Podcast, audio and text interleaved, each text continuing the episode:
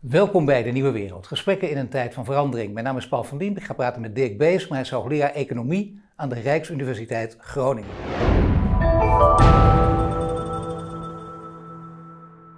Welkom Dirk. Dankjewel, Paul. Je hebt een boek geschreven met de titel Land van kleine buffers. En ik zeg het nu al, hè, het boek is een aanrader. Uh, dit, het is een leuk boek. Het eindigt ook nog positief. Het is ook nog heel actueel. En uh, dat boek past echt in deze tijd. Maar de titel Land van kleine buffers, daar moeten sommige mensen, ook doorgeleerde economen, af en toe over nadenken. Ja. Wat doe je er precies mee? Ja, nou dat zijn de kleine buffers bij heel veel huishoudens in Nederland die te kleine financiële buffers hebben. Volgens onderzoek van een Nibud en ook van de ja. Nederlandse Bank. Maar ook de kleine buffers bij veel bedrijven die bij het begin van de coronacrisis direct de hand moesten ophouden. Omdat ze wel veel winst hadden gemaakt, maar die doorgegeven hadden aan aandeelhouders of op andere manieren ontrokken aan het bedrijf, waardoor er kleine buffers waren. Ja. Dus dat, en eigenlijk wil ik, gaat het over de paradox van we zijn een heel rijk land. Het is, het is ook geen boek klaagzang over Nederland of zo. We zijn een rijk land. Ja. Maar wat gek dat er kleine buffers op zoveel plekken zijn die echt veel pijn gaan doen in ja. de crisis. En dan de kleine buffers, misschien dat we het even vergeten, de kleine buffers bij de banken. En de kleine buffers bij de banken, ja. Nou, dat zijn ook grote bedrijven natuurlijk. Dus die scharen zich dan in de grote bedrijven, uh, die vaak hele kleine buffers aanhouden. Dus mag, ik nu... eerst, mag ik eerst de banken even uitpikken? Ja. Uh, omdat uh, over de banken het verhaal gaat, althans ik hoor het van veel economen. Veel economen, ik mag ze niet noemen, want ze zeggen dat off the record tegen mij. Maar dan, dan mm. ben ik altijd extra gealarmeerd. Dan denk ik, oh, er is echt iets aan de hand. Mm. Ze willen het nog niet vertellen. Het gaat namelijk nog eh, niet, niet al te goed, zoals we allemaal weten. Maar uh, als we dit erbij vertellen, dan gaat het misschien nog wel slechter. Want met die buffers van de banken is het slechter gesteld dan wij denken. Is dat een verhaal van economen die er lang mee bezig zijn en, daar te veel op hameren? Of hebben ze juist volkomen gelijk? En is dat een verhaal dat, dat straks naar buiten gaat komen en groter is dan we nu denken? Uh, ik denk dat het met de buffers van de banken zorgelijk gesteld is. Um, kleiner dan we denken, weet ik niet. Want kijk, er zijn zoveel de definities van buffers dat je eerst precies moet zeggen wat je daarmee bedoelt, procyclisch of niet enzovoort. Um, wat wel zo is, is dat de buffers van de banken uh, na 2008, na de crisis, een klein beetje omhoog gegaan zijn, maar nog steeds vrij klein zijn. De banken zelf vinden ze royaal.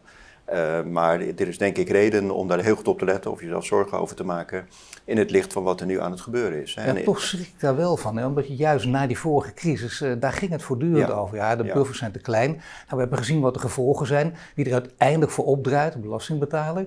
Dat willen we niet nog een keer meemaken. Banken zijn too big, too veel. Dat is heel vervelend, want ja, dat geeft ze ook een hele makkelijke positie. Hè? Ja. Je denkt toch in je achterhoofd, als je bij een bank zit, nou, er kan een keer wat misgaan, maar we worden toch, uiteindelijk zullen we gered worden. Ja, dat is Boot noemt dat, noemt dat in NRC Handelsblad deze week het zonnebloemkapitalisme. Ja. Dat je te gemakzuchtig wordt achterover kan leunen, want we worden toch wel gered. Ja, en dat is een verhaal wat we nu, nu natuurlijk al tien jaar en eigenlijk al langer horen. En wat nog steeds zo is wat nog steeds zo is. En het is nu ook een van de crisismaatregelen, is dat de banken iets losser mogen omgaan met hun buffers. Dus we direct weer kleiner worden ten opzichte van uh, de uitstaande leningen. Dus dat is in normale tijden, zou, zou iedereen erover praten dat dat heel erg gevaarlijk is. Maar ja, er zijn nu andere dingen aan de hand waardoor er niet zoveel over gepraat wordt. Maar het de is banken, wel degelijk gevaarlijk dus? Het, ik, is wel... het is wel degelijk gevaarlijk, zeker omdat uh, in, het, in een van de CPB-scenario's van dit voorjaar er zit ook een financiële crisis. Hè? Dat is een reëel scenario wat een achterzwaardig instituut doorrekent. Van het is natuurlijk, het gaat nu slecht, hè, maar het zou nog veel slechter gaan als de crisis overslaat op, het financiële, op de financiële sector, op de banken. Dus dat, dat is echt iets om je zorgen over te maken. De andere kant is natuurlijk, hè, je moet fair zijn. Uh, banken worden gevraagd om nu veel uit te lenen, of in ieder geval veel klaar te staan om uit te lenen. Gek, gek genoeg stijgt het nog niet zoveel. Dus daar moet ook iets tegenover kunnen staan. Dat moeten ze wel kunnen doen natuurlijk binnen de geldende maatregelen. Dus dan is het denk ik onvermijdelijk alles bij elkaar dat je die maatregelen ook, dat je ook de teugels bij de banken wat laat vieren. Maar dat is gevaarlijk. Zeker. En dat is gevaarlijk omdat in het verleden de buffers niet zoveel toegenomen zijn. Dat was een zwaar gevecht van minister Dijsselbloem tegen de banken. Waarbij de banken eigenlijk uiteindelijk een lange neus gemaakt hebben. Uiteindelijk zijn de buffers weer een stukje omlaag En nog steeds too big to veel zijn. En nog steeds te big te veel zijn. Nederland drijft op uh, een heel klein aantal, groot, drie, vier grote banken. En daar kan er geen één van omvallen. Nou ja, dan komen we eigenlijk toch uh, op het, uh, misschien wel de centrale vraag, het centrale thema in jouw boek. Aangegeven door Joris Luijendijk. Hè? Die heeft het voorwoord geschreven. Hoe heb je hem zover gekregen? Goede vriend van je? wij schrijven af en toe met elkaar, ja. Ja. ja. ja. Nou, dus hij, dacht, hij dacht... Ik, hij was direct enthousiast en uh, dus dat was heel mooi. Ja. Zal ik hem even citeren, want dat is wel een belangrijk. In zijn voorwoord. Hij zegt, economen uh, zijn na de promotie lopen ze vaak met oogkleppen op. Hij komt ze vaak tegen, hij kan het weten. Economen lopen vaak met oogkleppen op. En Joris zelf, antropoloog. Bezemer, zegt hij, doet dat niet. Hij heeft ook oog voor de natuur, voor het welbevinden van mensen. Nou, dan kom je op, het, op de centrale draai, inderdaad, zoals hij dat noemt, economie en het financiële stelsel. Uh, het huidige systeem moet op de stop, want de financiële structuur, laten we zeggen het financiële stelsel en de reële economie zijn volledig van elkaar losgezongen. Iemand anders die hier ook al eens de grootste is Kees de Kort, die we ook allemaal kennen, die roept het ook al jaren. Is dat inderdaad, vind je dat het centrale thema? Niet alleen in je boek, maar ook van dit moment? Ja, dat is het centrale thema van het boek. En ik denk dat we daar in deze crisis uh, ofwel heel hard tegenaan gaan lopen, of, ofwel echt iets gaan doen. En misschien eerst het een en dan het ander. Dus we zien nu bijvoorbeeld dat de aandelenmarkten fantastisch gaan, terwijl de economie in een diepe depressie zit. Nou, dat is eh, in één zin is, dat, is dat gewoon een, uh, een heel duidelijk teken dat een groot deel van de financiële sector inderdaad losgezongen is. Van Perverse situatie ook. Ja, en in mijn boek probeer ik voorbij, dat, ja, dat vind ik een vrij makkelijke observatie, dat kan iedereen zien. In mijn boek probeer ik daar voorbij te gaan, dat als startpunt te nemen wel, maar te zeggen van, nou maar ik wil ook praten over hoe het hele systeem samenhangt. Hoe die kleine buffers bij huishoudens, hoe die samenhangen met de aandelenmarkten die zo geweldig gaan. Nou, dat gaat dus via winsten en aandeelhouderskapitalisme, zonnebloemkapitalisme. Ja. ja. Maar dat betekent, als je dat, dat beeld schetst, wat je in je boek ook doet, hoofdstuk na hoofdstuk. En uh, aardig is dat, dat Joris Luijendijk ook nog eens ervoor zegt, nou, het, het, is af en toe zware, taaie kost. Het valt wel mee, hè? Ik bedoel, uh, als je het leest, het, het, het is, een goed, het is een goed leesbaar boek. Het is, geen, het is geen zware economische kost alleen voor economen bedoeld, gelukkig. Nee. En langzaam schets je inderdaad een beeld wat, wat redelijk uh, schrikbarend is, maar ook weer, uh, ja, het is een cliché, maar je, je geeft het ook aan, ook kansen biedt. Daar komen we straks op, want zo eindig je je boek ook, bijna met een sprookje. Maar het centrale thema, er is dus iets aan te doen. Ik zou bijna zeggen, dat is het goede nieuws. Alleen ook dit wordt al jaren geroepen en, en, er zijn ook heel veel economen die zeggen, nee, dit is nu eenmaal de wereld zoals die draait. Dan moet je gewoon niet aankomen, je moet het over hele andere thema's hebben. Waarom denk je dat hier wel degelijk iets aan te doen is? Uh, om, nou, omdat het, ja, het wordt al jaren gezegd en het wordt ook goed onderbouwd. En ook al zijn er veel economen en andere mensen die zeggen: ja, dit is nu eenmaal de wereld zoals die is. Hè. Dat, dat heb je altijd als er een verandering komt voor de omkeer. Dan, dan zeggen mensen heel lang van nee, nee, zo is het altijd geweest. En plotseling is het heel anders en dan blijkt het plotseling heel anders te kunnen. Dat hebben we in de coronacrisis natuurlijk gezien. Ja. Intussen een enorm cliché, maar uh, het kan echt anders. En als het onder druk komt te staan, dan kan het kan het ook vrij snel anders gaan. Nou, wat die coronatijd, ja, nee, ga je gaan. Wat me ook hoopvol maakt is dat ik niet uh, utopische vergezichten hoef te schetsen. Om te zeggen, nou, we zouden het zo kunnen inrichten op een hele radicaal andere manier. Dus er liggen concrete plannen klaar. Commissie Borslap, commissie Remkes, uh, voorstel voor een beter belastingstelsel. Dat zijn misschien hele saaie dingen, maar dat zijn hele goed doordachte dingen waar mensen jaren aan gewerkt hebben. Commissies die ook, uh, waar de regering ook om vraagt.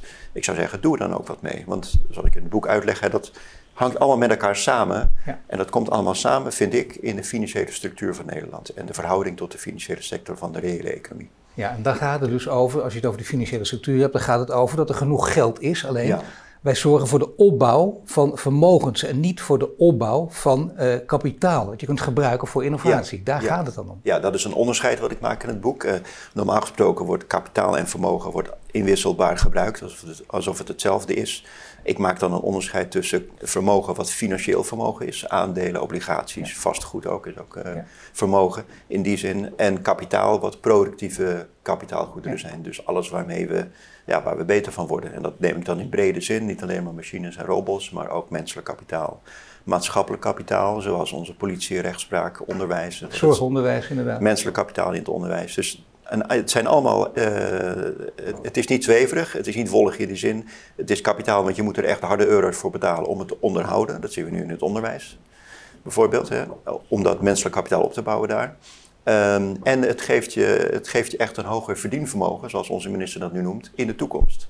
En die twee dingen, een hoger verdienvermogen in de toekomst en je moet er echt in investeren. En ik zou eraan toevoegen, hoger welzijn ook, waar het eigenlijk om gaat natuurlijk. Ja, natuurlijk. Maar ondertussen hebben we te maken met uh, die opbouw van vermogens. Hè?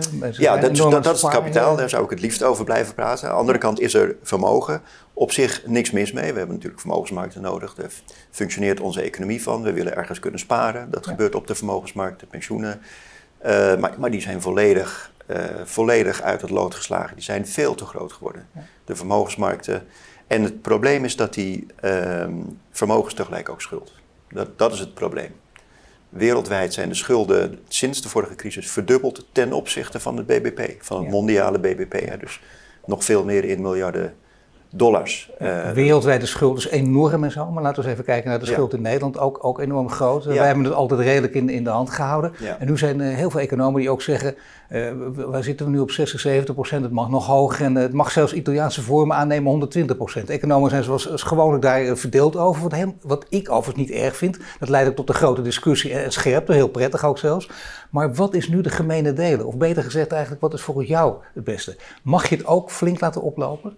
Nou, je hebt het nu over de staatsschuld blijkbaar, ja, 60, 70 procent. Maar ik had het net over die private schulden. Die zijn veel belangrijker. Ja, want dat is de olifant in de kast. Hè? Die is vier keer hoger dan de staatsschuld. Ja, 260 procent. Meer dan vier keer zo, ja, zoveel. Maar mag ik toch eerst even de staatsschuld doen? Omdat daar, dat, omdat, dat daar ook verdeeldheid is. Ik zou zeggen, vergeet de staatsschuld. Praat over die private schulden. Want, want daar zitten die grote vermogens. En omdat we ons richten op vermogensopbouw groeien de schulden ook. Dus zijn we een land met lange balansen geworden. Nou, dan heb ik even neergezet waar het boek over gaat. Laat, zeker. Maar eerst die staatsschuld. Even om die, omdat daar de grote verdeeldheid bij economen bestaat. Hè. De staatsschuld, laat hem maar oplopen of niet. De private schuld is het grote verhaal. Uh, niet voor niets zeg jij de olifant in de kamer. Er wordt te weinig over gesproken. Hij is vier keer zo groot als de staatsschuld, dat weten we ook nu. Daar gaan we dadelijk diep op in. Maar de staatsschuld vanwege ja, de verdeeldheid uh, van economen. Er kwam ook in de week dat jouw boek uitkomt, ook een boek uit van Onno Ruding. Uh, ook minister van Financiën geweest, uh, tussen 82 en 90, kabinet Lubbers 1 en 2. Een man die zegt, nou dat kan echt niet wat er nu gebeurt. Het is verschrikkelijk, hier moeten we ontzettend opletten en zo. Het gaat enorm hoog. En dat er economen zijn die denken überhaupt dat 120 zou kunnen, is ongekend. Dat is, dat is zijn gezichtspunt. Niet zo gek hè, als je hem een beetje kent en weet hoe hij altijd gedacht heeft. Hoe denk jij erover? Uh, nou, ik, 120 is heel veel. Ja. Uh, maar uh, Klaas Knot en Pieter Hazekamp ja. hebben allebei gezegd... 75% kunnen we goed hebben. En ook 90% kan Nederland goed hebben. Dus als je er nuchter naar kijkt, denk ik, zonder ideologische vooringenomenheid... dan is het niet uh, te zien hoe Nederland een staatsschuld van 90% niet zou kunnen dragen. Het gaat dan om twee dingen. Kunnen we dat betalen? Nou, met hele lage rente nu kunnen we dat zeker betalen. Uh, ook in de toekomst zouden we dat deels kunnen aflossen. Hè. Staatsschuld hoeft nooit helemaal afgelost te worden, daar hoef je echt niet, geen zorgen over te maken. En het tweede waar je zorgen over zou kunnen maken, afgezien van kunnen we betalen, is houden we toegang tot de kapitaalmarkt met zulke hoge schulden. En dan wordt er vaak naar Italië gewezen, maar ja, Nederland heeft zo'n groot exportoverschot. Uh, Nederland is zo'n kredietwaardig land. Het is echt, uh, wat mij betreft, volledig uit de lucht gegrepen om je dan zorgen te gaan maken over toegang tot de kapitaalmarkt. Streng bezuinigen, dat, wat, wat, wat is geen... altijd voor. Hoe, waarom denk je dat hij daar toch zo sterk aan vasthoudt? Want, voor uh, mij is dat, uh, ja, daar zit ook, wat ik al zei, iets ideologisch in voor mij. Uh, ja. Ruding, Ruding zei zelf trouwens ook, dat doe ik hem denk ik geen onrecht mee, dat het ook moreel moreel ja, verkeerd is, is om zoveel schuld te hebben. Ja. ja. wat mij betreft ben je dan op een heel ander gebied aan het praten. Daar wil ik dan best een gesprek over hebben wat er dan precies moreel verkeerd aan is. Dat wil ik dan wel goed begrijpen. Maar economisch gezien, als je dat kunt scheiden van elkaar eventjes, is het, zie ik geen probleem. Ik kan er altijd heel moeilijk in komen waarom uh, sommige economen, nu zijn ze in de minderheid in Nederland, vinden dat je de schuld zover terug zou moeten brengen. Uh, een veelgebruikt argument is geweest, uh, door, ook door onze minister van Financiën, dat we maar blij mogen zijn dat de schuld voor de crisis 48% van het BBP was, wat historisch ontzettend laag is. En wat, naar mijn overtuiging, hele hoge kosten gehad heeft in, het, in een uitgemergelde publieke sector. Maar dat 48% van BBP, waar is dat goed voor? Nou, dan horen we nu heel veel, nou, maar fijn, want daardoor kunnen we nu uh, zoveel steun geven aan de economie. Ja. Nou, maar dat is niet waar, want ook nu zitten we op 60%. Ook nu kan de Nederlandse staat nog tegen negatieve rente lenen als ze willen. Uh, we zouden nog een keer zo'n sprong kunnen maken zonder enige problemen. Dus ik, ik, ik, je moet naar de kosten, kosten en de baten kijken. Hoe lang je hem aanhouden? Bob Hoek had het geloof ik over 20 jaar. Ja. En, toen, en toen begon uh, Ruding helemaal te stijgen. Ja. Het is eindeloos. Het is onmogelijk om zo'n termijn aan te houden. Ja, hij zegt dat gewoon zonder onderbouwing. Dat, is niet, dat is mogelijk. Het is niet onmogelijk. Uh, dat ik, ik kan gewoon niet volgen welke redenering, welk sommetje die dan in zijn hoofd Het gekke is dat, dat veel mensen ook uh, misschien wel dat misverstand dat jij ter wereld gaan helpen, in het algemene van uitgaan, ja, maar de staatsschuld kunnen we vergelijken met de private schuld. dat kunnen wij ook niet maken, dus dat moet de staat ook niet. En daar ligt natuurlijk een groot verschil. Het is niet hetzelfde. Nee, het is niet hetzelfde. er wordt vaak gepraat dan over het huishoudboekje van Nederland moet op orde zijn. Dat boekje wat we aan de volgende generatie doorgeven. Er zijn twee problemen mee. Uh, het eerste is, uh, er wordt gezegd, er wordt, het is een last voor onze kinderen. Uh, nou, dat zou, dat zou met private schuld wel zo zijn. Dat geef je gewoon door aan je kinderen als je dat doet. En dat is een last voor hen om af te betalen.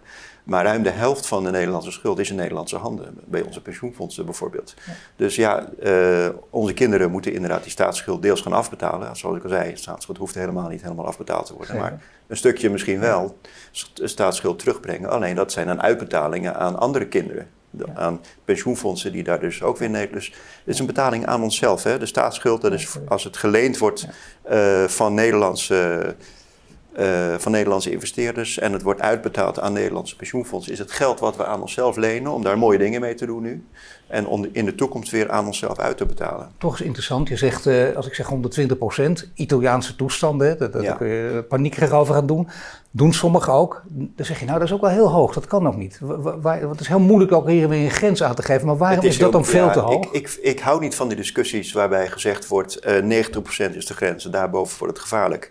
Een kredietwaardig land als Nederland, met een groot handelsoverschot, dus een groot verdienvermogen in de wereld, die kan een veel hogere schuld dragen dan andere economieën. Uh, dus je moet dat per land bekijken en, en je kunt dat niet, uh, ik denk niet dat dat uh, je moet heel goed duidelijk maken wat je aannames zijn. Ik ging zeggen, ik denk niet dat het precies uit te rekenen is. Het is al precies uit te rekenen, gegeven je aannames, maar dat is een vrij technisch verhaal dan. Ik geloof dat Lex Hoogtuin, uh, die zoals je weet voor, een, uh, voor het beteugelen van de staatsschuld is, die, die zei vind ik heel goed in een artikel laatst. Die zei, ja, het gaat er gewoon om, wat is jouw inschatting van hoe hoog je buffers moeten zijn? He, je bezuinigt niet uh, om de groei aan te zwengelen. Je dat is gewoon slecht voor de groei bezuinigen. Je brengt niet de staatsschuld terug om de groei aan te zwengelen. Het is gewoon slecht voor de economie in dat opzicht, maar je bezuinigt om buffers aan te leggen. Nou, als je van mening bent dat die buffers niet groot genoeg zijn, dan wil je dat de staatsschuld omlaag gaat. En dan kom je weer bij mijn boek, hè, Land van Kleine Buffers. Is ook raar voor sommige mensen die zeiden: nee, we hebben juist enorm grote buffers. Want de staat heeft. Moet je kijken, dat is dus een, de staat heeft een hele grote buffer aangelegd. Ja. Dus een beetje ingewikkeld, maar dus negatieve uh, buffer eigenlijk is de staatsschuld. Dus een kleinere staatsschuld, grotere buffer. Nou, die buffer was enorm groot aan het begin van de coronacrisis. Waar ik op wijs is dat dat alleen hele hoge kosten heeft. En dat we misschien beter, dan komt het verschil financieel reëel. We kunnen misschien beter investeren in reële dingen, in dit geval de publieke sector, waar de staat, waar de rijksbegroting uh, heel erg veel weggetrokken heeft. Ja, nou ja, als ik je boek goed gelezen heb, laat misschien maar weg. Hè? De, dat zou juist een, uh, ja, heel belangrijke stap zijn. Dat is precies mijn argument. Zeker. Maar het is echt dramatisch gesteld met de publieke sector in Nederland en met de gemeentelijke financiën. Hè? Onderdeel van de overheid waar het waar grote gaten zitten. En waar Laten we die er even goed bij pakken, want dat is wel belangrijk, hè? want anders gaat het te snel. Maar dat is, uh, komen we zo weer op die privaatschulden. Maar eerst, uh, kijk, de overheid, de Rijksoverheid, uh, dat kan. Die kunnen gewoon, dat kan oplopen tot, het, doet niet precies, het gaat niet om vastpinnen ergens, maar het kan ook naar 90, 100 procent misschien wel, kan hoog, heb je uitgelegd. Maar dan inderdaad eh, bij de gemeente. Daar ontstaat paniek. Want die denken, wacht even, wij krijgen een rekening doorgeschoven en we moeten er wat mee doen. En wat doen dus veel gemeenten? Nou, die denken, weet je wat, uh, ja, laten we de belasting maar ergens gaan heffen. En uh, de belasting omhoog, dan komt er in ieder geval geld binnen, waardoor het toch weer op de burger terugslaat. Als ze dat kunnen. Maar ze hoe, kunnen zit, vaak hoe, geen hoe zit dat dan precies? Hè? Hoe, als ze dat al kunnen, ja. Maar hoe zit dat dan precies bij, bij gemeenten? Waarom mogen die niet zo'n hoge schuld aanhouden? Gemeenten die, die, hebben, die kunnen niet zoveel lenen als de staat. Die kunnen, geen, uh, die kunnen geen eigen obligaties uitgeven en zichzelf altijd financieren, wat de Nederlandse staat wel kan. Gemeenten hebben gewoon een budget en ze krijgen taken opgedragen van het Rijk. En het probleem is, de laatste uh, tien jaar zeker, uh, hebben ze heel veel taken erbij gekregen zonder budget. En het is niet iets van de coronacrisis. Al vorig jaar afgelopen zomer stuurden 100 gemeenten met elkaar een brandbrief naar Den Haag. Dat ze gewoon niet meer rondkomen. En dat was voor de coronacrisis al het geval. Dat was al een groot probleem. En nu gaan er heel veel sociale problemen. Die moeten ook, omdat die taken, sociale taken zoals de WMO en de jeugdzorg en zo, dat zijn kosten voor de gemeente. En die gaan groter worden. Vanwege de sociale problemen die we kunnen verwachten door oplopende werkloosheid en door de coronacrisis. Maar kun je zeggen dat de Rijksoverheid het probleem verschuift naar de... Ja, absoluut. Ja, dat Absoluut. Dat is, dus die mooie rijksbegroting die steunt voor een deel op uitgemergelde gemeentelijke financiën.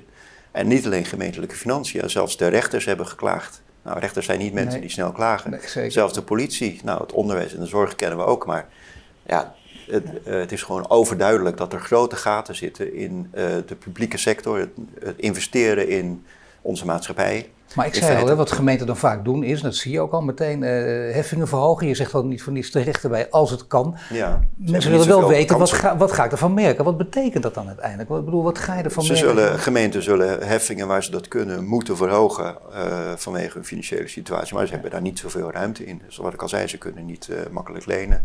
Er is natuurlijk de Bank van de Nederlandse Gemeenten, maar ze hebben gewoon niet zoveel financiële ruimte als de staat. En het is ook heel raar om heel veel taken op het bordje van een deel van de overheid te leggen die zich financieel niet zelf kan bedruipen. Je zijn niet voor niks al, hè? Eh, ruim voor coronacrisis, een jaar geleden al een brandbrief ja. uit te gaan, met name van de grote gemeente, burgemeester van de grote gemeente. Maar wat, is, wat, wat, wat voor onheil, want laten we het gewoon dan, maar zo benoemen, staat je te wachten als dit zo doorgaat? Ik bedoel, want met name de grote steden hebben daar enorm veel mee te maken. Ja, nou, er is uh, bijvoorbeeld al heel lang niet geïnvesteerd in jeugdwerk in heel veel gemeenten. Jongerenwerkers, uh, uh, buurtwerk. En dat is toch, dan kun je zeggen, ja, we hebben toch politie, maar dat is natuurlijk, ja, dat is vragen, vragen om problemen. Uh, ja, bibliotheken en zwembaden gaan dicht. Dat soort dingen gaan er gebeuren. Wat ik als, als hele belangrijke voorzieningen zie. Ja, maar dat betekent, uh, veel mensen denken, daar blijft het toe beperkt. Wat, natuurlijk, wat inderdaad, dat lijkt heel makkelijk. Hè? Want dan kijken mensen, maar heb ik daar wel of niet mee te maken. Maar dat zijn voorzieningen die we bijna zien, inderdaad, de stromend water. Hè? Dat, dat loopt gewoon door, dat hebben we. Dat valt weg. Dat zou dan wegvallen, ja. Er zijn echt concrete plannen van gemeenten om te gaan, verder te gaan snijden in het jeugdwerk en om bibliotheken en zwembaden dicht te doen, om in algemeen minder dienstverlening aan de burgers. Maar geldt het ook voor infrastructuur? Geldt het ook voor, voor bijvoorbeeld de bruggen die op instorten staan, om eens uh, een stad als Amsterdam uh, bij te pakken? Nou, die details ken ik niet, door wie dat gefinancierd moet worden en of dat in gevaar is.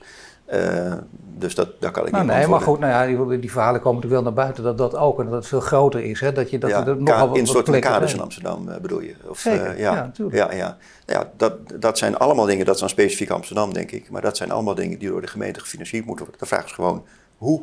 En als je, als je uitzoomt, zeg je van we zijn een heel rijk land en er klopt heel veel geld rond in de wereld. en ook bij onze pensioenfondsen bijvoorbeeld. En op allerlei plekken hoopt zich geld op, financieel vermogen, waar ik helemaal niet tegen ben. Maar het is raar als je ziet dat er op andere plekken, waar volgens mij uh, in de reëel bestaande behoeften voorzien moet worden, te weinig geld is. En uh, dat kunnen we gewoon anders inrichten. Dat is eigenlijk waar het boek over gaat. Ja, dus als het inderdaad gaat over zaken als uh, de rechtspraak, uh, als het gaat over ja. belangrijke dingen in de rechtsstaat natuurlijk, als het gaat over de zorg en het onderwijs, waar, waar een land vaak op gebouwd is, waar de andere mensen in andere landen met jaloezie naar ons kijken, want wij hebben dat zo goed geregeld, dan staat het ook op zijn, op zijn, ja. zijn grondvesten te staat echt, Dat staat echt, echt onder druk. En ik noem dan met name de rechtspraak, omdat ook zelfs klassieke liberalen zien dat wel als een kerntaak van de overheid rechtspraak, politie, ordehandhaving. Zelfs dat uh, staat financieel onder druk. En dat is gewoon dat is onnodig. En dat is allemaal terug te voeren, naar mijn idee, op het geloof dat de staatsschuld zo laag moet, moet zijn. En misschien ook een soort geloof in een kleine overheid. Maar dat is een heel vreemd contrast. Hè, als je tegelijk hoort dat premier Rutte elke zaterdag belt met de voorman van de werkgevers. En dat grote bedrijven 4000 belastingafspraken hebben ja. Met de fiscus. Uh, en dat er nu de schijnwerpers gezet wordt op bedrijven vanwege de coronasteun, wordt ook duidelijk hoeveel van hun winst doorschuiven naar, doorschuiven naar aandeelhouders. Maar van die bedrijven, dat gaat dus ook, dat, daar hebben we het ook over KLM. Ja, uiteraard. Ja. Nou ja, goed, nee, maar dat is wel een belangrijke, want het, is, het, is, het is heel interessant, daar heb je zeker gelijk in. Uh, ook ook uh, voor, voor iedereen, voor journalisten ook. Uh, je krijgt opeens meer inzicht dan normaal. Ja. Mensen zijn sowieso, zonder dat je de boeken inkijkt, al bereid om meer openheid ja. te verschaffen. Want je komt er toch wel achter. Dan weten we echt wat er aan de hand is. Ja, nou, ook om KLM. vergelijkend neer te zetten. KLM, ja, daar wordt natuurlijk door het MKB met enige jaloezie naar gekeken. Om het er zacht uit te drukken. Ja, nee, ik, ja, nou ja, 4 miljard is natuurlijk heel fijn om te hebben. KLM en dan is het heeft, nog te weinig. En dat heeft minister Hoekstra direct erbij gezegd. Als het meer moet zijn, wordt het meer. Als ik moest onderhandelen, zou ik dat niet van tevoren zeggen. Dat wou ik zeggen. Nee, maar dan lig je ook aan, aan, aan, natuurlijk aan, aan het zonnebloeminfuus. Ja, ja, ja. Ja. Ik, ik, ben er niet voor dat KLM omvalt hoor. Maar uh, de vraag is wel, ja, hoe worden bedrijven nu behandeld? Nee, en maar even te, nu we toch over KLM hebben, mag ik je toch even. Is, is het wel heel belangrijk om KLM te Want er zijn toch meningen over verdeeld. Hè? Want er is altijd gezegd, ja, KLM en Schiphol zijn direct aan elkaar verbonden. Het is voor Nederland ongelooflijk belangrijk. En dat wordt als een, als een per decreet neergelegd. En dat is een geloofsartikel, daar mogen we niet over praten. Als je erover gaat, gaat, gaat nadenken, nou. zijn het toch mensen die zeggen, nou wacht even, Schiphol uh, misschien niet. Misschien zijn er wel anderen die denken, al oh, die slotjes willen wij wel in gaan vullen. Dat kunnen ook andere maatschappijen en KLM doen. Is dat te makkelijk of denk je van, nou nee, het is echt alles, alles, alles op alles zetten om te zorgen dat je KLM in stand houdt? Hmm. Ik zou niet alles op alles, en ik zou zeker niet van tevoren al zeggen dat je alles op alles gaat zeggen om nee, stand, in stand te houden. strategisch gesproken, maar... Uh, ik, ik, ik denk dat je moet kijken wat voor bedrijf is KLM en op welke manier gaan wij het steunen? KLM heeft in 2018 voor 200 miljoen eigen aandelen ingekocht. Dat is maar één voorbeeld. En dat, doen ze veel meer en dat doen andere bedrijven ook veel meer. Dat betekent dat ze in wezen buffer doorgeven aan de aandeelhouders en dan bij de overheid komen. Ja. Dat is weer 200 miljoen belastinggeld, als je het wil zeggen. Oh, eh, eh, wat dus extra moet, moet worden uitgegeven aan steun. Kijk, dat is het model waar ik het over heb. Uh, of KLM in, in de huidige vorm kan blijven bestaan en of die synergie met Schiphol echt zo groot is. En daar zou ik ook bij willen noemen. En of de, het belang voor de Nederlandse economie echt zo groot is van zo'n hub. Het is vooral een hub van dat doorreizen. Het, zeker. Maar heel daar hangt natuurlijk werk, werkgelegenheid mee samen. En wordt, wordt, daar zijn verschillende studies over en dat is niet zo duidelijk. En dat hangt weer heel erg af van de aannames die je doet. En het hangt ook heel erg af van de alternatieven waar je over nadenkt. Hè? Als je zegt we gaan in plaats van Schiphol investeren uh, in een treinennetwerk, wat het echt goed doet. Waarbij Nederland ook een hub kan zijn, dat je via Amsterdam met de trein naar Europa in kunt. Eh, ik kan me allerlei mooie dingen voorstellen daarbij. Maar daar wordt te weinig over nagedacht. Maar nu lijkt het alsof de KLM, net als de banken, too big to fail is. KLM is nu absoluut, tenminste wordt gezien als too big to fail. Of het echt zo is. Kijken of er echt andere, andere maatschappijen in kunnen springen als KLM weg zou vallen, zodat Schiphol als luchthaven nog wel kan blijven bestaan. Ja, dan moet je de details verkennen. Dat kan ik niet beoordelen. Het zou heel, heel, heel goed zo, kan, zo kunnen zijn. Ik heb wel gekeken naar de vergelijkende studies over het belang van KLM Schiphol uh, voor de Nederlandse economie, voor de werkgelegenheid.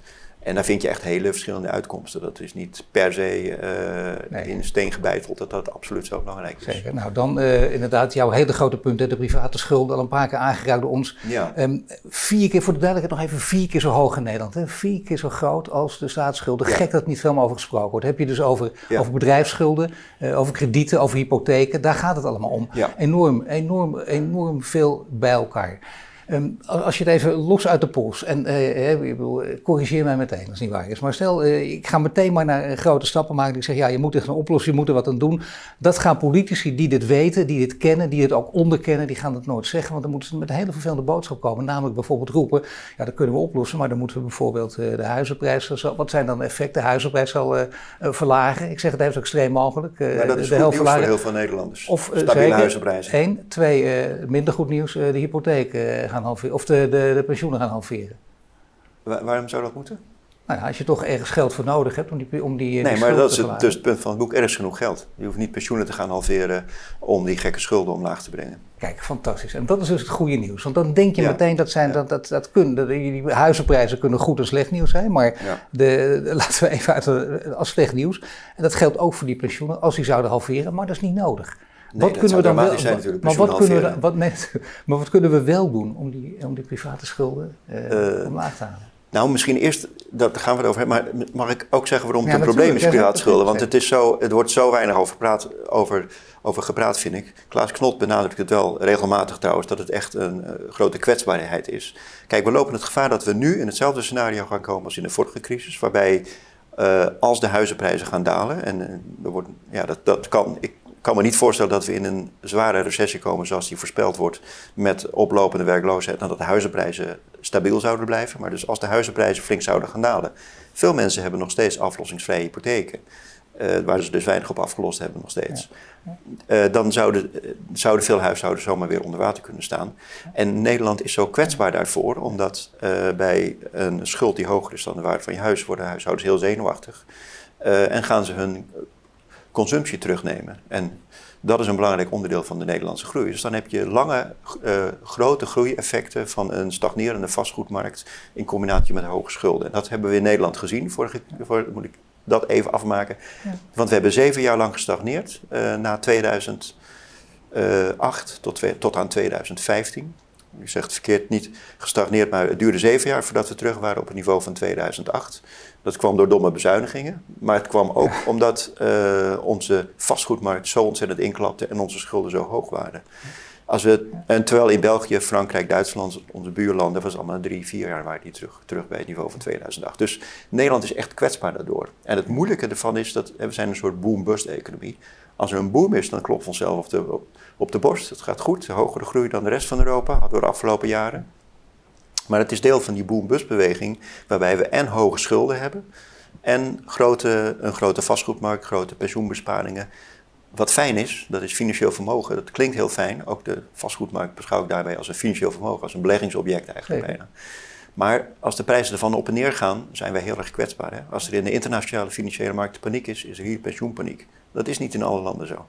Dus Nederland is extreem, ik zou zeggen bijna belachelijk, afhankelijk van zijn eigen vastgoedmarkt en van zijn pensioenbesparing als het om de financiële stabiliteit gaat. Dus in plaats van daar alleen maar blij mee te zijn, beste pensioenstelsel ter wereld en zo, moeten we daar ook vragen bij stellen: is dit wel de manier om het in te richten? Want daar zit dus heel veel geld in vast. Hè? Huizenprijzen die heel sterk stijgen, betekent dat er gewoon steeds meer geld de vastgoedmarkt ingezogen wordt, wat daar circuleert. En waardoor nieuwe instappers, jonge gezinnen, uh, zich dieper in de schulden moeten steken om hetzelfde huis te kopen. Dat, dat, dat is niet een goed gebruik van je geld. Wat er heel lang gaande is, wat, wat uh, tot enorme uh, verschillen leidt. Niet in inkomen en vermogen. Piketty heeft daar natuurlijk al uh, geweldig veel over geschreven. La, laatst, is weer, laatst is er weer een studie gedaan, vorige maand toch, dat, dat de ongelijkheid in inkomen in Nederland veel groter is als je de vermogensinkomens mee, dus het inkomen wat je hebt uit vermogen. Ja. Als je dat mee gaat rekenen. We hebben, opnieuw, we zijn heel tevreden met onszelf omdat we zo'n gelijk land zijn, een egalitair land. Dat valt wel tegen als je de vermogens mee gaat nemen. De vermogensongelijkheid zelf is heel erg groot, dat is bekend. Die is hoog in Nederland.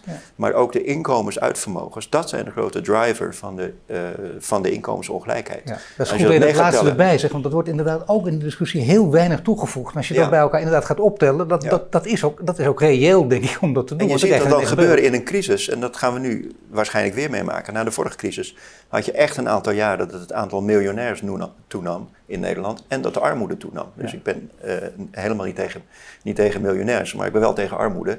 En dat die dingen allebei gebeuren in een land is een teken dat je, hè, dat je het verkeerd ingericht hebt. Nou ja, gaan we... Het bekende verhaal dat de middenklasse daar ook uh, natuurlijk vervaagt en wegvalt. En dat er een heel groot deel is. Dat, dat verhaal. en dat, zien we nu weer. Dat is, is niet toekomst, dat gebeurt nu natuurlijk. Hè? Ja. Dat was laatst ook in de krant, dat vermogens nemen weer toe vanwege die fantastische aandelenmarkt en andere vermogensmarkten.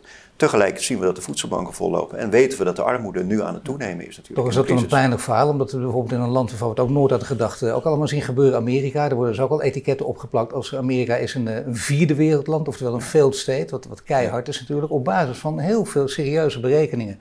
Dat is niet zomaar bashing van Amerika. Dat zeggen ook hele grote Amerika-fans en zien dat. En duidelijk kan niet. Ja, ja. Nee, maar dat is, dat toch stevig. En dan nog, uh, op heel veel gebieden zien we dat wat in Amerika gebeurt, gebeurt hier ook. Nooit één op één vergelijkbaar, maar toch.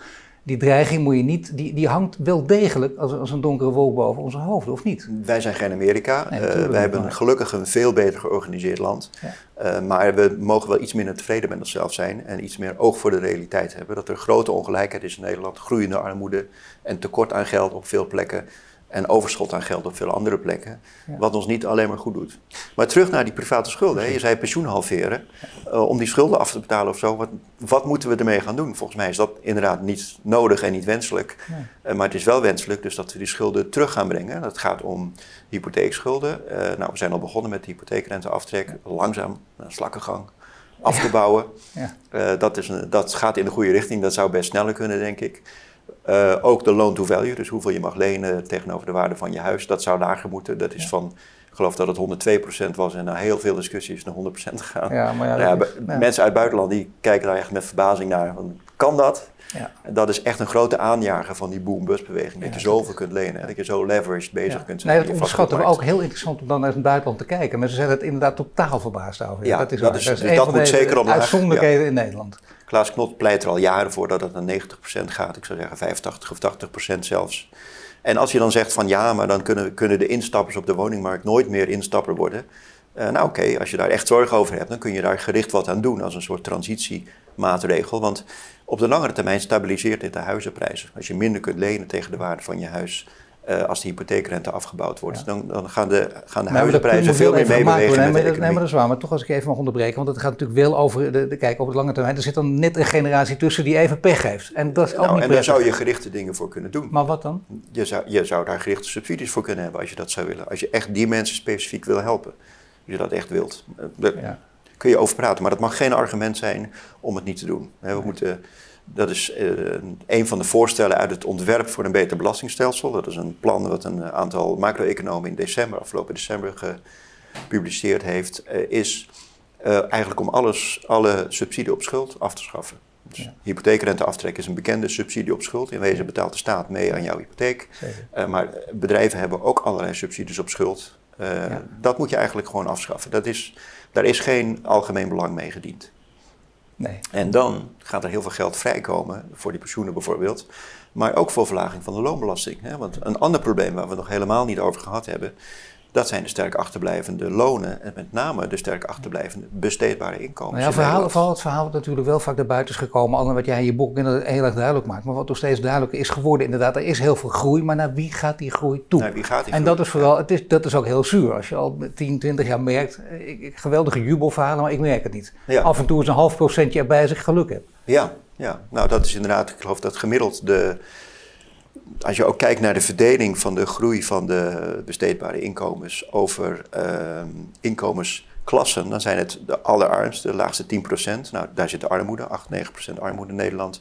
Die hebben best wat, uh, best wat inkomensgroei meegemaakt, dat is goed. En ook de top, de, de, de bovenste 40%, dus de hogere middenklasse en de top, die hebben ook best aardige groei meegemaakt de laatste 10 jaar, gaat het over sinds 2011. Maar het is juist het, het stuk daar tussenin, dus dat zijn de lage inkomens en de lagere middenklasse inkomens, die hebben bijna geen groei in hun. Ja, het hangt een beetje van af inderdaad, uh, wie je volgt en wie je precies gelooft en wie je er gelijk heeft. Maar het zou gaan over, met, met de lastige term precariaat, maar een groep van 40 tot 60 procent die nauwelijks eindjes aan elkaar kan vastknopen. Dat hadden wij nooit gedacht in Nederland dat het daar ooit toe kan komen, maar het gaat die richting op als we niet oppassen. Er zijn te veel mensen en ik vind dat dat beter uitgezocht moet worden, maar dat blijkt uit Nibud-enquêtes. Dat veel huishoudens aangeven, ik kan niet rondkomen. Dus dan wil ik beter weten, wat betekent dat nou, niet rondkomen? Maar ik vind in ieder geval een signaal uh, dat een, er is een grote minderheid van Nederlandse huishoudens die dat aangeeft. Nou, dat is opnieuw in een rijk land is dat heel raar, gecombineerd met die kleine buffers. Hè, dat heel veel huishoudens niet, twee, ik geloof dat de Nederlandse bank een... Uh,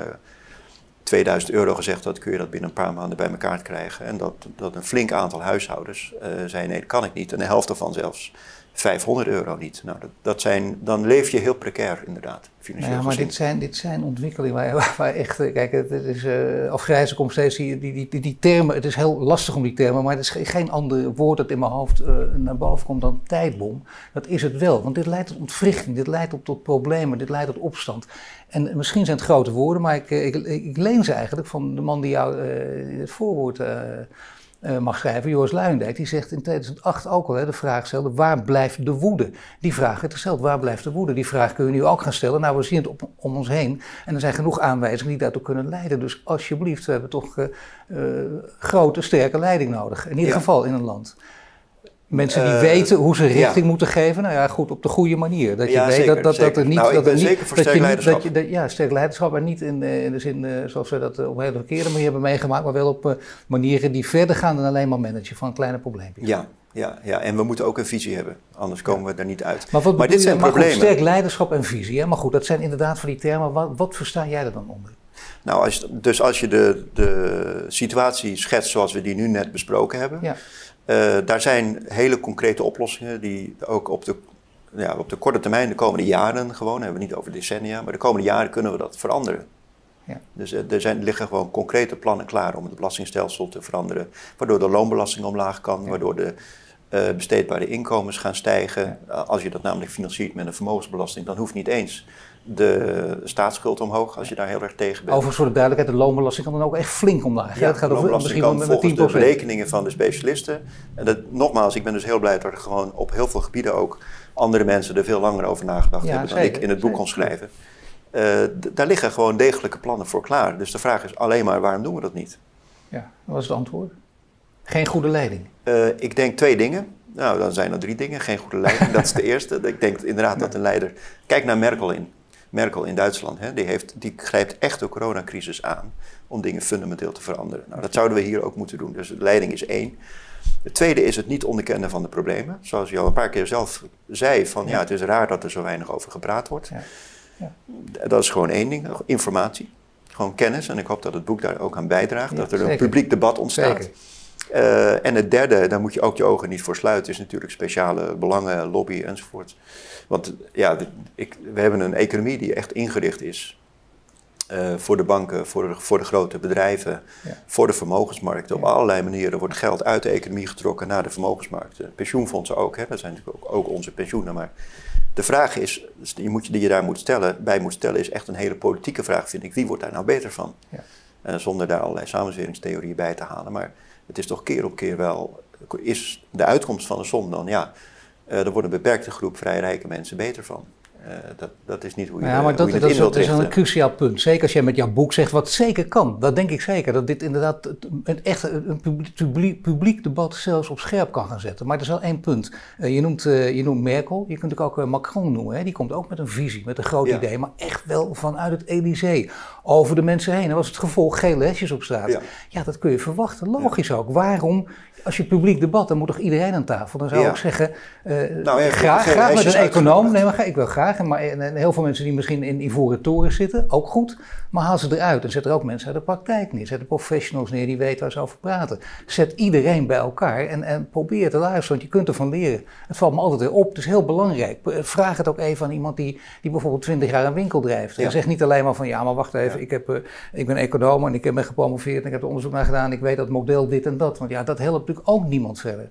Nou, dat helpt mensen wel verder. Ik ben heel erg voor dat economen gevraagd worden en dat er op basis van degelijke modellen gewerkt wordt. Jazeker, maar, maar niet als dat alleen maar, wat we zien, als, als dat over de hoofden heen gaat van mensen die, die zeggen, wacht eens even, mijn dagelijkse praktijk ziet er heel anders uit en het model van die manier, dat kan, dat kan wel, maar hoe kan het dan dat het niet strookt met mijn werkelijkheid? Ja, maar ik denk dat heel veel van dat soort vragen uh, ook voortkomen uit, uh, ja, uit uit het feit dat mensen het gevoel hebben dat ze niet uh, meedelen in de groei ja. en dat ze geen inspraak hebben. In het geval van Macron was het denk ik niet zozeer dat hij vanuit het Elysée over de mensen heen iets wilde doen, maar het feit dat de Fransen het gevoel hadden dat er aan hun pensioenen gemorreld werd en, en een arbeidsomstandigheden. Nou, dat Kunnen wij die heel dat kwam toch wel in ieder geval op, op alle netvliezen geloof ik. Eh, dat hij dat, uh, ja, maar hij, dat, hij voelde zich prettig in die, die rol, laat ik het zo zeggen. Uh, dat nou, leek me toch uit de veertig, dat lijkt me toch een makkelijke, die, die conclusie mag je er volgens mij wel trekken. Ja. Nou goed, dat, dat, is goed, maar nou, ik denk dat een belangrijke reden van de gele hesjes was... Ja uh, juist waar we het net over hebben gehad, namelijk dat veel mensen niet het gevoel hebben, en ook dat, dat ook wel terug te vinden is in de cijfers, dat ze niet meedelen in de economische groei, dat er aan hun pensioenen gemorreld wordt. En op dat moment zegt dan de president, uh, nu gaan we uh, een CO2-heffing doen, waardoor je aan de pomp meer voor je benzine gaat betalen. Dus op een hele upfront, voelbare manier. Ja, dat, Dan vraag je om problemen. en je zei net, waar is de woede? Hè? Joris Luijendijk zegt, waar is de woede? Dat en, vraagt hij, ja. En jij zei, op, toen alleen 2008 opstand, uh, problemen. Nou, eh, of dat gaat gebeuren, weet ik niet. Maar ik ben het helemaal met je eens dat het wel heel erg gevaarlijk is om te zeggen van nou, alles gaat wel goed hier, als er, als er zulke signalen zijn als waar we het net over hadden. Want er moeten in de zeer nabije toekomst, in de komende jaren, moeilijke keuzes gemaakt worden. En er moet pijnlijk beleid gevoerd worden om uit een crisis te komen. maar wat zijn pijnlijke keuzes die, die als politicus en begrijpelijk, daar zeg ik er toch altijd bij, want ga zelf eh, in die schoenen staan, dan weet je wat dat is. Maar wat zijn die pijnlijke keuzes die je moet vertellen, waar je dus je rug recht moet houden, weet dat je alles over je heen gaat krijgen en nou. toch, wat, wat, zijn die dan? Ik denk dan aan de verduurzaming. Kijk, we willen in 2050 aan een, uh, willen we in een andere economie werken en wonen. Het is nu 2020, dus we moeten nu gewoon, gisteren, massaal gaan investeren in verduurzaming, in uh, isolatie van woningen, in het subsidiëren van elektrische auto's, zoals ze nu wel in Duitsland doen. Hè? Kunnen wij dat ook gaan doen misschien? Ja. Uh, in allerlei andere maatregelen die uh, overheid en bedrijven op moeten pakken. Veel voortvarenden moeten oppakken, maar die ook van burgers maar iets gaan vragen. Je, heb je dus, wat vraagt het van burgers? Nou, als je bijvoorbeeld je huis moet gaan isoleren of eh, als je aangemoedigd wordt een elektrische auto te kopen, hoe, hoe ga je dat betalen? Maar is dat dan niet de verkeerde boodschap? En natuurlijk, maar dat, denk je, dat weet je dan ook. Ja, dat gaat me heel veel geld kosten. En ook nog eens nu, uh, het gaat hou, hou eens even op. Zeg. Dat, dus, daar, heb ik geen zin in. Nou, maar daar, daar is, dat is dus hoe alles in elkaar grijpt. Rekeningrijden, hè? Dat wordt al, daar is een econoom het dan wel over eens, gelukkig. Dat is gewoon een hele goede oplossing uh, om iets aan de uitstoot te doen, ook iets aan de files, in plaats van meer asfalt. nou, dus daar is eigenlijk het wetenschappelijke debat daarover is wel klaar. We weten gewoon dat het een goede oplossing is. Waarom gebeurt het dan niet? Ja. Uh, nou, dan zeg je misschien ja, dat kost de mensen. Maar als je nou de. We hadden net over de belastingherziening. Als je, die nou, als je die nou door gaat voeren, waardoor de loonbelasting omlaag kan. En waardoor je zegt van nou, dat, dat doen we tegelijk met het invoeren van rekeningrijden. Waardoor er onder de streep nog wel iets overblijft voor de burgers. Maar waardoor ze ook ja, die, die vrij kostbare maatregel van rekeningrijden voor een rekening gaan nemen. Nou ja, dat, dat dus is dan weer een kwestie van, wat je nu zegt, is natuurlijk een kwestie van goed leiding geven, ook deze visie uitspreken en waardoor je ook die positieve kant benadrukt. Hè? Dat, dat, je, dat je er niet alleen geld op toelegt, maar dat je er ook mee kan verdienen. En dat het niet een verhaal is van alleen maar pas over 20 jaar, maar ook nu al. Nu al dan kun je mensen meekrijgen. Je moet direct een En dan laten zien dat alles met elkaar samenhangt. Hè? Dat, is dat, dat gelukkig wordt dat steeds duidelijker. Bij economen ook. Eh, jij bent dan de econoom zonder oogkleppen, hè, die dat al veel eerder gezien heeft. Dat je niet alleen maar. Een, paar. Niet, ja. nou ja, dat, niet, dat is Joris aardig gezegd. Nee, dat is niet alleen een economie. Uh, je, je, bent, je bent ook een land, je hebt met welzijn te maken, je hebt mensen te maken. Daar gaat het ook om natuurlijk. Dus breder dan dat kijken. Maar alles ook met elkaar samen. Gezonde voeding heeft er ook mee te maken. Obesitas heeft er ook mee te maken. De Green Deal, alles grijpt in elkaar in. Uh, economie, uh, alle grote zaken van deze tijd. Dus ja, ja. klimaat, geopolitiek. En die moet je ook. En die spelers moeten bij elkaar. Maar hoort dus in dat publiek debat, dat ik net zei, hoort er ook bij dat de mensen die er zelf direct mee te maken hebben, dat je die er ook direct bij betrekt. dat je die dus ook aan tafel zet. Ik denk het wel, ja, ik denk het wel. En dan niet op de manier van de klimaattafels, wat mij betreft. Nee. Uh, want daar kwamen dan consensusvoorstellen uit, omdat daar zowel de, zowel de vervuilende industrie als Greenpeace mee mag praten. En dan komt dan, ik denk dat je... Uh, ik denk bijvoorbeeld, in mijn, omdat ik wetenschapper ben, weet ik dat van de Nationale Wetenschapsagenda. Dat is eh, een paar jaar geleden opgezet. Uh, als een idee van vraag eens aan de burgers van Nederland, wat zijn nou eigenlijk de vragen die je hebt? En kan de wetenschap daar geen antwoord op geven? Dus een manier om te proberen om de wetenschap en ook wetenschapsfinanciering dus dichter bij de mensen te brengen. Ja. Dat geld in te zetten om vragen te beantwoorden die mensen echt hebben. Ik ben ook voor fundamenteel onderzoek trouwens, maar, maar dit kun je doen uh, om, om wetenschappelijk onderzoek relevanter te maken, maar ook om draagvlak te bouwen. Ja. Daar kun je heel open over zijn. Nee, werk dus aan beide, natuurlijk van de maar dat, dat zouden we nu ook kunnen doen. Hè? Je zou nu ook een soort enquête uit kunnen zetten en uh, noem het dan niet een breed maatschappelijk debat of zo, dan gaat het verzanden. Maar wat zijn nou eigenlijk de vragen? Wat zijn de dingen die je zou willen veranderen en hoe denk jij dat we dat moeten veranderen? Haal daar de beste ideeën uit. Laat het CPB uh, eh, de meest veelbelovende opties goed doorrekenen. Hebben er een Tweede Kamerdebat over. En ga dan dingen doen. Een duidelijk afgebakend tijdspak. Ja, hier ligt al een fantastisch idee op tafel. Dit, dit, dit moet gewoon uitgevoerd worden. Weet je? Met het boek als basis ook nog. Weet je? Dat is het voor jou ook dat leuk. Dat zou helemaal mooi zijn. Want het mooie is, daar eindigt het ook met een sprookje. De three-deal economy. En je, kunt, je zegt ook, ik kan een zwart scenario schetsen. Je maakt ook de grap zelf gelukkig al van ja, economen zijn niet goed in voorspellen. Maar je zegt, laat mij nou wel eens een scenario schetsen wat echt denkbaar is. En waar we allemaal wat aan hebben. Ja. Ja, je moet niet alles verklappen. Ik zou bijna zeggen dat is een goede thriller, daar mag je het eigenlijk niet van verklappen. Maar hier ligt het toch even iets anders. Hè? In, in een paar termen, welke kant zou er dan, dan op moeten? Of zou het op kunnen, ideaal gesproken? Ja, in het goede scenario, wat ik aan het einde. Even heel kort ter inleiding hoor, maar ik denk dat scenario denk ik echt een fantastisch werktuig is. Om, uh, om in beweging te komen. Hè? Want we zijn, we zijn verhalendieren. We zijn, wij mensen leven van verhalen. Dus je moet echt een verhaal vertellen van nou, zo zou het kunnen gaan. Uh, dus daarom eindig ik het boek met een scenario. Niet omdat het per se zo moet gaan. Maar goed, stel je het eens voor. Uh, in mijn scenario gaat het bijna fout. Eerst. En pas onder hoge druk gaan er echt dingen verschuiven. En dat gaat dan de kant op uh, die we besproken net hebben. De belastingwetgeving wordt aangepakt. De arbeidsmarktwetgeving, hebben we nog helemaal niet over gehad. Maar heeft er heel veel mee te maken. Die wordt aangepakt, waardoor bijvoorbeeld uh, van de 9,5 miljoen werkenden in Nederland zijn bijna 3 miljoen mensen die niet in een financieel veilige werkplek wonen, dus uh, werken, ja. ZZP'ers of flexwerkers. Uh, dat maakt ons heel erg kwetsbaar. Het is niet alleen een individueel probleem, maar echt een maatschappelijk probleem geworden. Nou, de commissie Boslab geeft duidelijk aan hoe we dat in ieder geval kunnen gaan aanpakken. Ik zou zeggen, gewoon gaan uitvoeren. Dat gebeurt in het scenario uh, en, ook, uh, en ook binnen Europa gaan de dingen, gaan de dingen schuiven. De three-deal economy, hè, dat moet op verschillende uh, gebieden moeten er deals gemaakt worden, moeten er overeenkomsten gesloten worden, overeenstemming bestaan tussen de lidstaten, waar nu echt beweging in moet komen. Ja. Nou, dat, dat, dat gebeurt dan allemaal in dat scenario. en dat eindigt er dan mee, dat wil ik dan wel verklappen. Dat, ja, Amerikaanse democraten die vinden het allemaal fantastisch. Republikeinen kunnen zich niet voorstellen hoe, uh, hoe wij Europeanen ons veilig kunnen voelen zonder dat we een wapen in huis hebben. Uh, maar vooral zijn Amerikanen allemaal een beetje uh, verbaasd en puzzeld over hoe, hoe in een economie waar de overheid zoveel doet, echt een ondernemende overheid, er toch zoveel welvaart kan zijn. Ja, dat, en het lijkt wel alsof wij zelf nu in deze paradox vastzitten. Alsof we het niet durven toe te vertrouwen aan de overheid kom in beweging, geef leiding, geef leiding aan bedrijfsleven en aan burgers om de goede kant op te gaan bewegen. Ik dank je voor dit uh, mooie verhaal. Mooie boek ook, Land van Kleine Buffers, Dirk Bees, hoogleraar Economie in Groningen. En dit boek, dat kan gewoon het begin zijn hè, van, van echt, laten we zeggen, iets nieuws. laten we zeggen, misschien wel hoop naar corona. Ik hoop het. Dankjewel voor het gesprek. Dank voor jij ook. Dank.